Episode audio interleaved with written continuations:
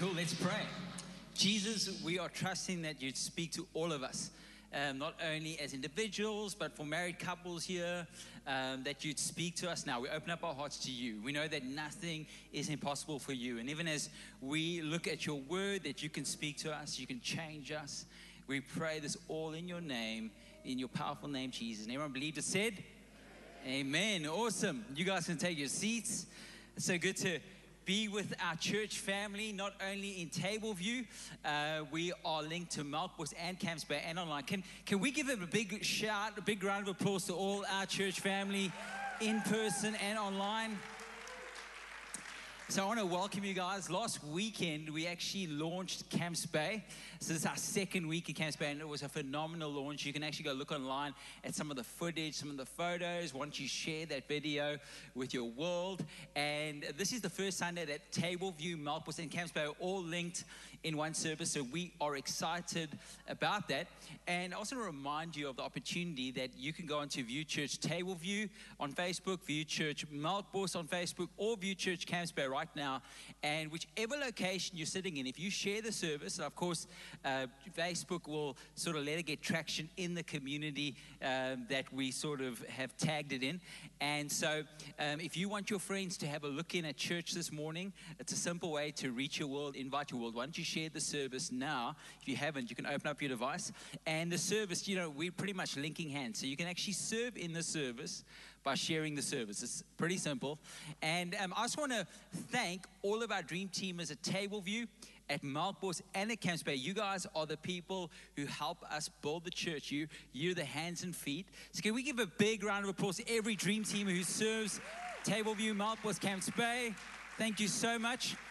And then we just want to honor Matt, who is our location pastor at Camps Bay, and then also Graham and Jenny, who, listen, we wouldn't be here if it wasn't for Graham and Jenny. They not only pretty much launched View, launched View Church, they've launched missions out of this church, the Zambia Project, they sent the workers, uh, but they've also now uh, heading up the transition at Melkbos, where we've seen two churches come together, uh, but they really are, we're standing on their shoulders. So can we give them a big round of applause to honor Graham and Jenny and also Matt so, yeah, we've been doing our dangerous prayer series. And so, for Melkbos, you guys are joining us the last week. Uh, Camps Bay, you, you, guys would have been with us uh, last week already. So, it's your second week of dangerous prayers. And for Tableview, this is your, your fourth week. So, you guys are further down the line. So, I'm believing that you guys have got more responsibility now with prayers. But, but yeah, here we go. Yeah, so we're talking about praying dangerous prayers. And the title for this week is that there is more. And therefore, we need to pray dangerous prayers. I'm going to kick it off with a story. I think it's such a good story, but I'm going to ask you guys to lean in. Is that good? Because I know when someone tells a story, it's easy to, to, to think about the week and what you have to do and pick up your cell phone and go on Facebook. Come on, pretend you're commenting online. But I'm asking you guys, Camps Bay, Melkbos, Tables, will you guys lean in? Because I really believe that the story is going to bless you. Is that good? Awesome. Here we go. It's written by a, a Christian freelance writer. She's clearly American. You'll hear from the get go that she's totally American. Here we go. But I won't do an American accent. I'm terrible at accents. Okay, here we go. A few months after my father died, I met him in a farmer's field, scattered with carnival rides, craft tables, and food booths, where he told me a secret about heaven.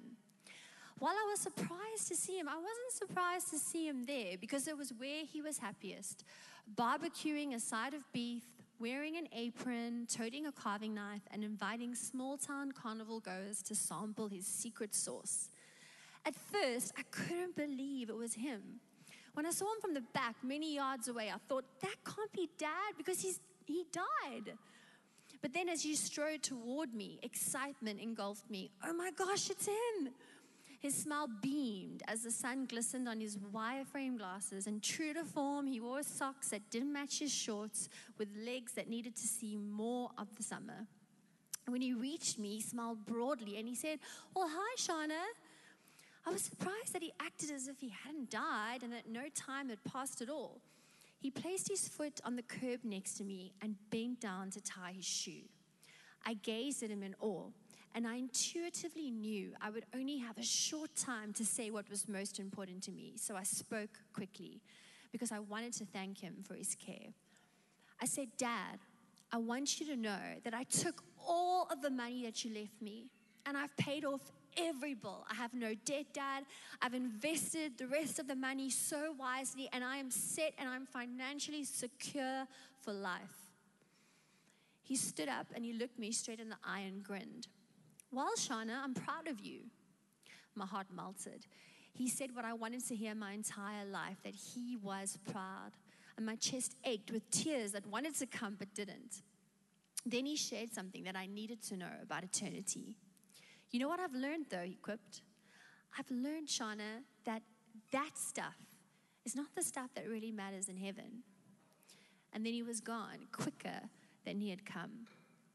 When I woke from my dream, my eyes filled with tears, and I quickly found my journal to record the message for a future time, and that time is now. You see, my father's message wasn't just for me, it's also for you because the Bible echoes my father's statement about heaven and eternity. In his book, Driven by Eternity, John Bevere writes how important it is to plan for our eternal future.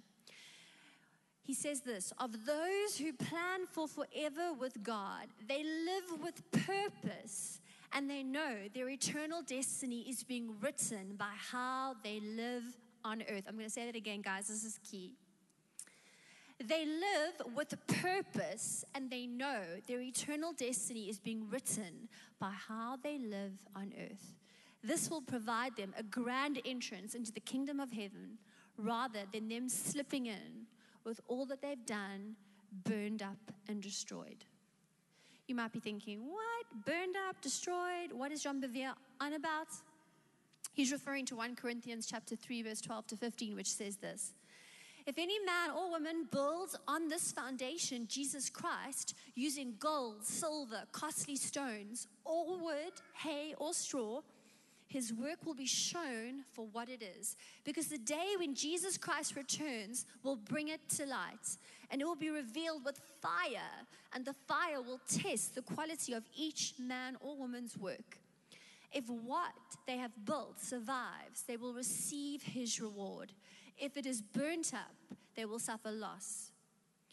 He himself will be saved, but only as one escaping the flames. You see, building with gold, silver, and costly stones means building on Christ by obeying Him and actually being obedient to the calling or the purposes of God that He set out for your life. Building with wood, hay, or straw means following your own fleshly desires to live life your own way, regardless of God's plan for your life.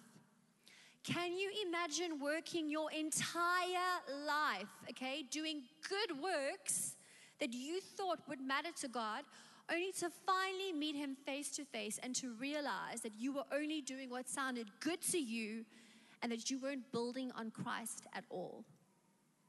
Granted, no one builds entirely on Christ because we're all sinners.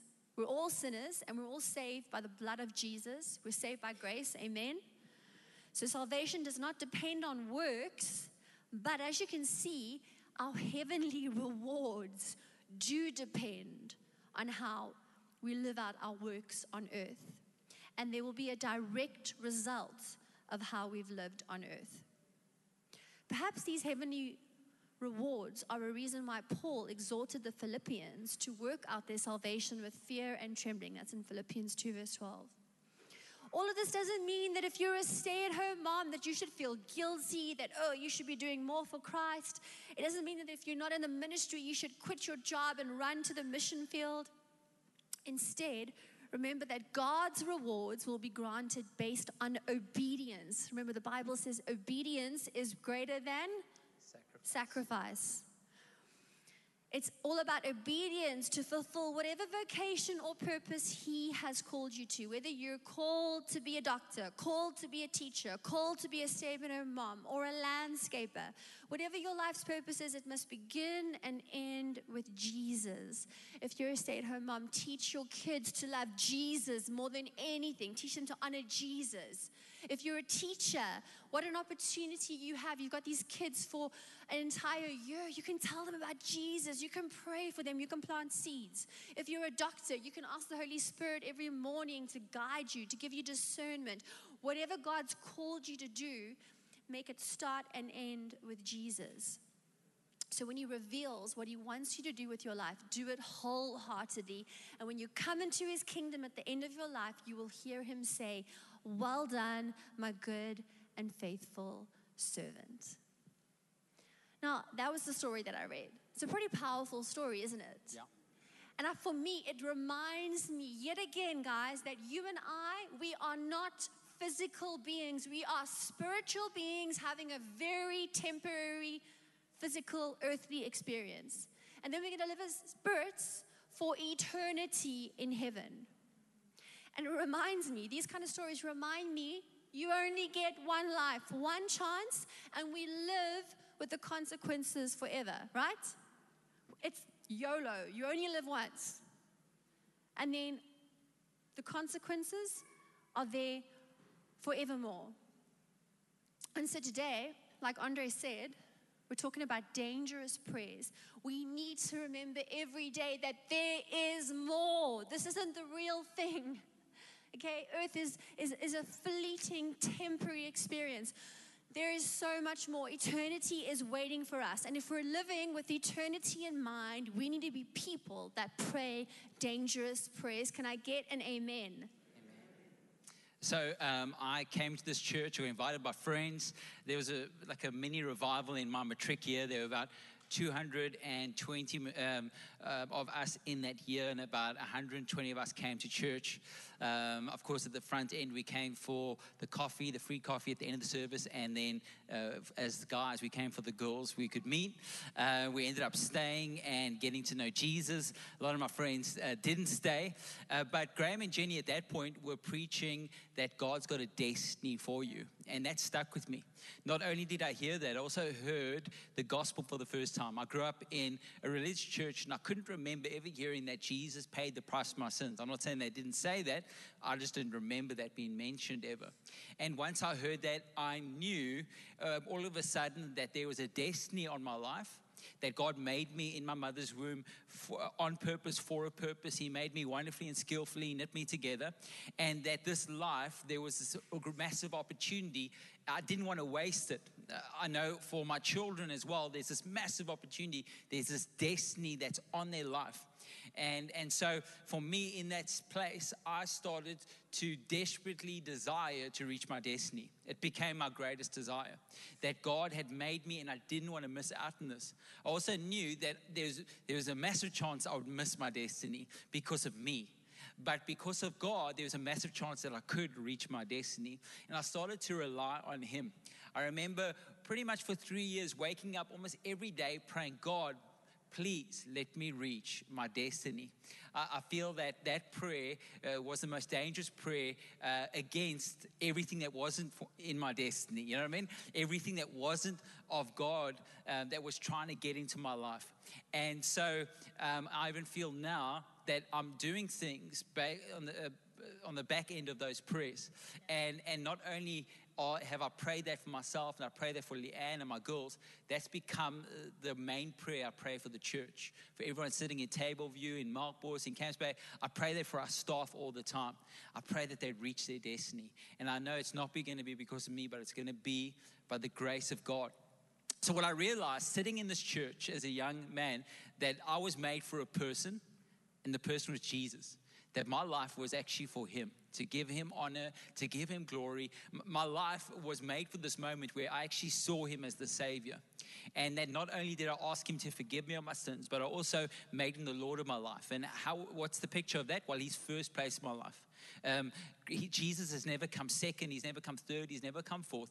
He's only ever come first. And if I wanted Him in my life, I had to give Him His position that He only sort of stands in and first. So I made Him my first uh, priority. So I'm made for a person, and I also realized I was made for a place. The place is heaven. And if I was made for a place uh, that is heaven, then I need to start living for heaven. And also learned that whatever I honor God with on earth, I can enjoy, enjoy forever in heaven. So it totally changed my life. See, the thing is, if you think your life, if this is all there is to life, earth is all there is to life, then you might roll up your sleeves. And that's not a bad thing. You need to be a steward, you need to work hard. Um, but if you know that you were, your life was meant to, for heaven, then you're going to get on your knees in a way and start to pray these dangerous prayers uh, against anything that's not in God's plan for your life. God, by your grace, can I please reach my destiny? God, will you use my life? Um, even as I wasn't clear on exactly what I was supposed to do, I also realized that Jesus is the ultimate servant. And then I needed to follow his example. And if I started just to serve, I'd be way easier to lead. You understand? People who aren't serving are a bit harder to lead when it comes to Jesus leading your life and being first in your life. And that servant heart was set by him. And so I needed to follow that. So, so yes, I, I, I, didn't just roll up my sleeves to build a great career, which isn't bad. I want to encourage you to be stewards and, and build a career that honors Him. But I got on my knees to actually settle my eternity uh, to, to not only ask Him to forgive me, but also to ask Him to lead me so I could live out my destiny. John 14, one, uh, verse 1 says, Do not let your hearts be troubled. Trust in God. And of course, Jesus saying this, trust also in me. Goes on to say, In my Father's house are many rooms. If it were not so, I would have told you, I'm going to prepare a place for you. So Jesus is saying to us, You can trust God, you can trust me, you, you can trust me and trust that I'm preparing a place you. Can trust me, made for a person, Jesus, like Jesus saying, Jesus saying, not me, I'm saying Jesus, and, I, and you're made for a place. In my father's house, many rooms, you're made for heaven. What I realized that unsettled feeling I felt at school all my life and that unsettledness that sort of came into my life as I became a teen actually was removed once I started to build my life on the rock that is Christ. And life without um, Jesus and without heaven eternity in your mind is a very unsettled, unsettled life. You don't know what's coming next, and storms will knock you about. So I encourage you, you're made for a person, Jesus, and a place, heaven. So, Pastor John Bevere he writes in his book about eternity. It's a very interesting story. He has a, a, a friend who's a pastor. And in 1991, he really felt God say to him, Look, I need you, I'm calling you to plant a church in this particular suburb in America. And it was a really difficult suburb to grow a church. It wasn't, it wasn't the Bible Belt, it was a difficult place to, to establish a church.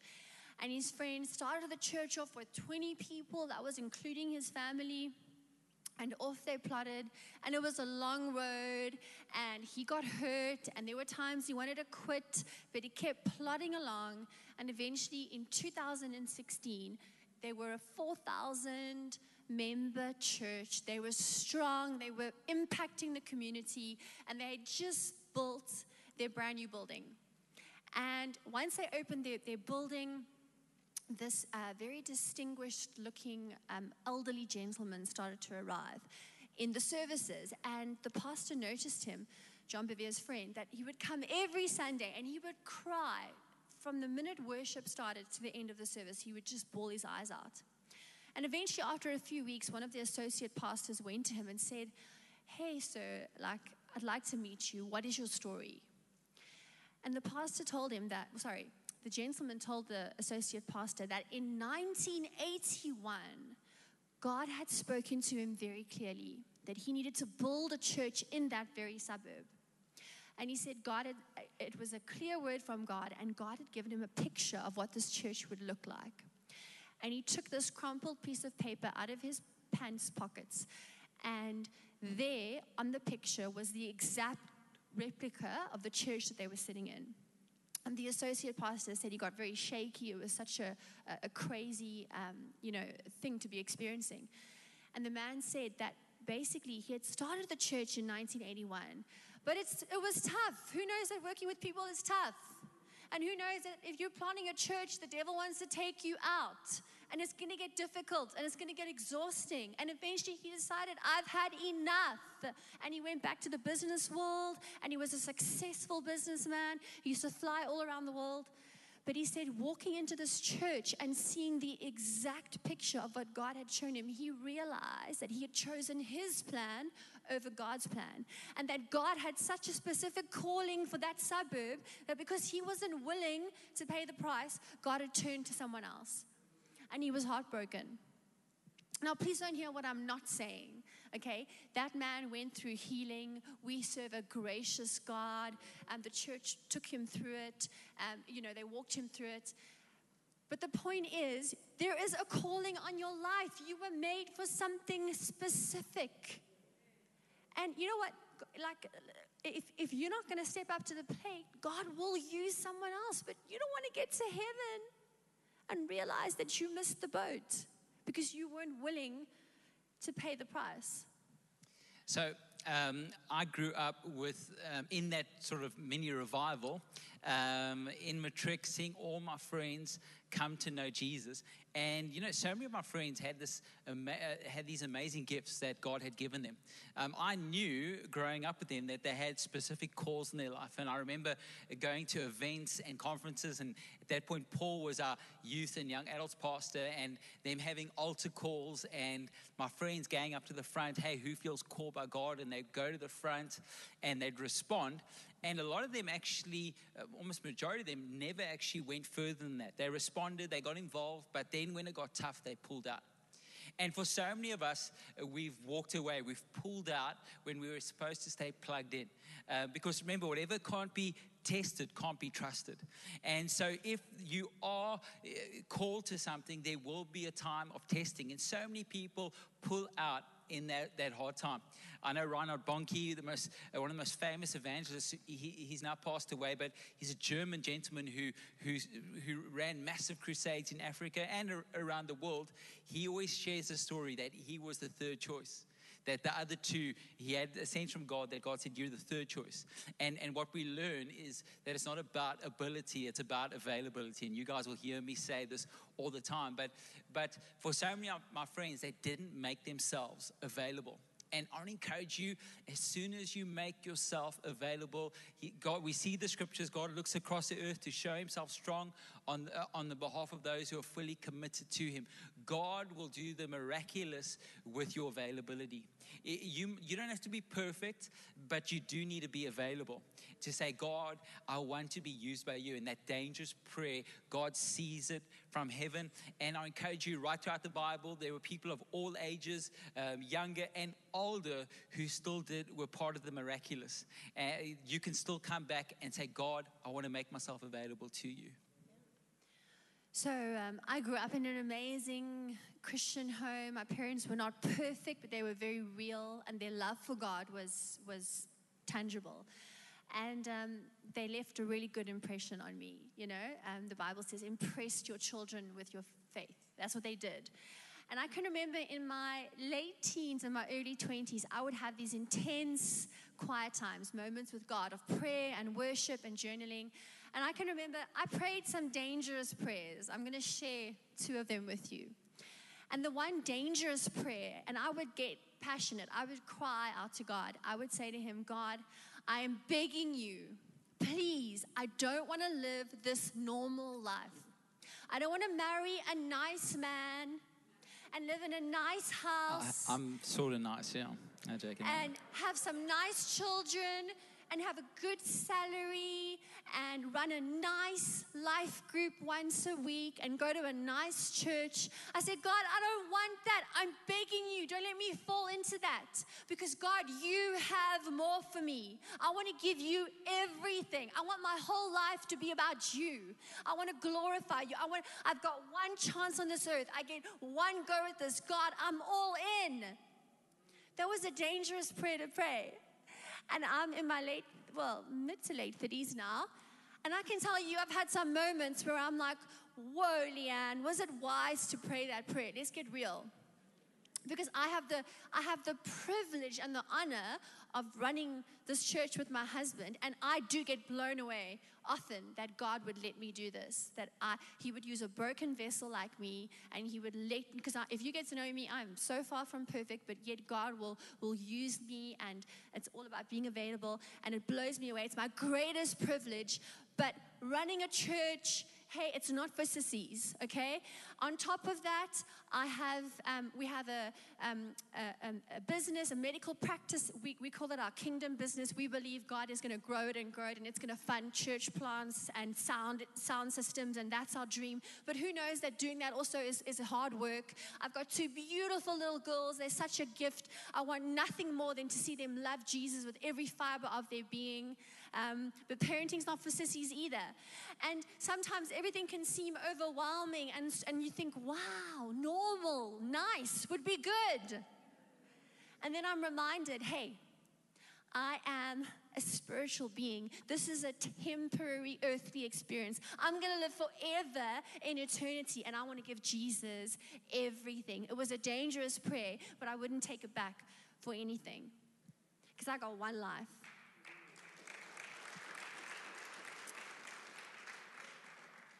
Another dangerous prayer that I really wanted to share with you guys. I, I think a lot of people need to hear this, especially if you're a young adult, if you're still single. I prayed this. I only, yeah, so I only had one serious boyfriend before Andre. We dated for about two years, but every single day that we were praying, I said, God, if I'm not going to reach my destiny with this person, then I beg of you, end it. Because I don't want to marry the wrong person, God. I want to reach my destiny. And God, I thank you that if this relationship is not from you, you've got someone better. And I said it in faith every day. And so, you know what? When we broke up, of course, breakups are not fun, but I had such a peace that God was going to give me someone so much better and I was going to reach my destiny with my spouse. And God totally outdid himself. Look who I ended up with. He's amazing. It's not what she said yesterday, but I'm joking. I'm joking. and then another thing that I prayed along with that is I said, God, I want to marry someone who loves you more than they love me. And especially as women, that can be a dangerous prayer because we want to be numero uno. Come on. It's like ingrained in us. We want to be their first love, their, you know. But, ladies and gents, I'm telling you, you want a spouse who loves God more than they love you. Because if they love God, they will have a supernatural love and they will have a supernatural ability to treat you like a prince or a princess because you are the son or daughter of their king. Are you with me? And you will have a healthy marriage and a much healthier life. You want to, that's a dangerous prayer to pray, but don't settle last thing I want to add is I always said, God, please, I don't want to settle for second best. And I believe that that took me through some, some big decisions. So when I finished school, I said to my parents, I believe God's called me to study medicine. And I said, but I'm not going to be a doctor forever. It's just part of the calling. And they were like, You want to give nine years to something, and it's just a part of. And I said, Yeah, because God told me to. And my mom tried very hard to convince me. I was offered a scholarship to study a BSc and become a maths and science teacher. And my mom was like, Think about the school holidays with your children. It'll be so nice. And I was like, No, mom. God's called me to do medicine. I know I'm not going to do it full time forever, but I'm called. And and I believe that that ability to say, God, I want to I'm going to fight for, for, for first prize. I'm not going to settle, made me fight and push. And I had to study my butt off to get in, and God showed me favor. But at the same time, with a, with a relationship as well, you don't want to settle for second best. You don't settle. You're God's child. He has the best for you in every area of your life. Don't be a person who settles. Can I get an amen? amen. So, if you have a desire to live out your destiny, we've got four simple um, thoughts and prayers and just just four mindsets you need to, to have and action steps you need to take. And the first thing is you have to acknowledge daily that God owns everything and will take care of his people. Uh, that needs to become something you wake up with. God, you own everything, and I thank you that you'll take care of your people. You're going to take care of me. I'm your child, and it's like when we make God's business our priority, He'll take care of us. Our business. And not that he doesn't love us and doesn't want to take care of us, but I believe there's, there's special care for those who are taking special care of his kingdom and, and making him a priority. And, and, and you need to remember, God owns everything. He takes care of his people. Philippians 4 verse 19 says, My God shall supply all of your needs according to his riches in glory by Christ Jesus. And I want to encourage you, you'll never regret chasing after your destiny. I remember um, in my late 20s, I was still single and having even going, you know, I want to I want to get married, but then looking even at my finances and going, geez, I don't know if I can, you know, do this. And if I feel called to ministry, um, this was really a bad decision if I was going to get married. so, so I actually, and here's what I'm saying. At that moment, I actually said, God, I have such a desire to reach my destiny. If I can't get married, that's fine. I don't want to be married and not reach my destiny. Uh, like if I, if if I'm going to reach my destiny, I want to do it, you know, mean, with the right person. But but if the, if I can't do it right now, that's cool. I'll reach my destiny. And I believe God hears those prayers and He supplies for those people. You know, and God did the miraculous, uh, bringing Leanne and I together. But but but I still, it was my priority. Pursue. I knew that He owns everything. I knew that He'd take care of me, and I carried on saying, "You first, God. You first. Second thing, church, we, we know we have to put God first. Come on, God promises us if we put Him first, the rest will be blessed. Amen? Matthew 6, verse 33 Seek His kingdom first and His righteousness, and all these things will be given to you as well. If you're saying, I wonder if I'm putting God first, and I'm going to be honest, I have to do this regularly, a really good measuring stick is look, where is my time? My talent and my treasure going? Where am I investing my money? Where am I investing my time, my thoughts? And where am I investing my talent? Because that will lead you down a road to a throne. And whatever throne it leads you to, that's what you're worshiping. So I've had moments where I've had to go, Leanne, where's your time going? Where are you putting your talent? Are you worshiping your career or your business? Realign yourself, Leanne. God comes first. Chris Hodges always says this if God isn't Lord of all, He isn't Lord at all because He is not a God who is willing to come second. He is a jealous God and He wants to be first and He deserves to be first. Come on, Jesus gave you His life. Okay, Jesus gave you everything. Nobody owes you anything. We owe Him, all of us. Can I get an amen? Yeah. Yeah. So we put God first. Third thing that I encourage you to do is be content. And if you aren't, I encourage you to learn to be content. Um, I believe as you focus on Jesus, He's going to teach you and He's going to open your eyes to what you have. Like that crazy thing is, what if you woke up with only the things you're grateful for? What would you wake up with? Nothing? Or are you actually looking around and actually seeing what you've got? Are you grateful for what you got? If you can be grateful and a steward of what you got, God can entrust you with more. But if you're not a steward, you're not grateful of what you've already got, how can you trust God uh, for more?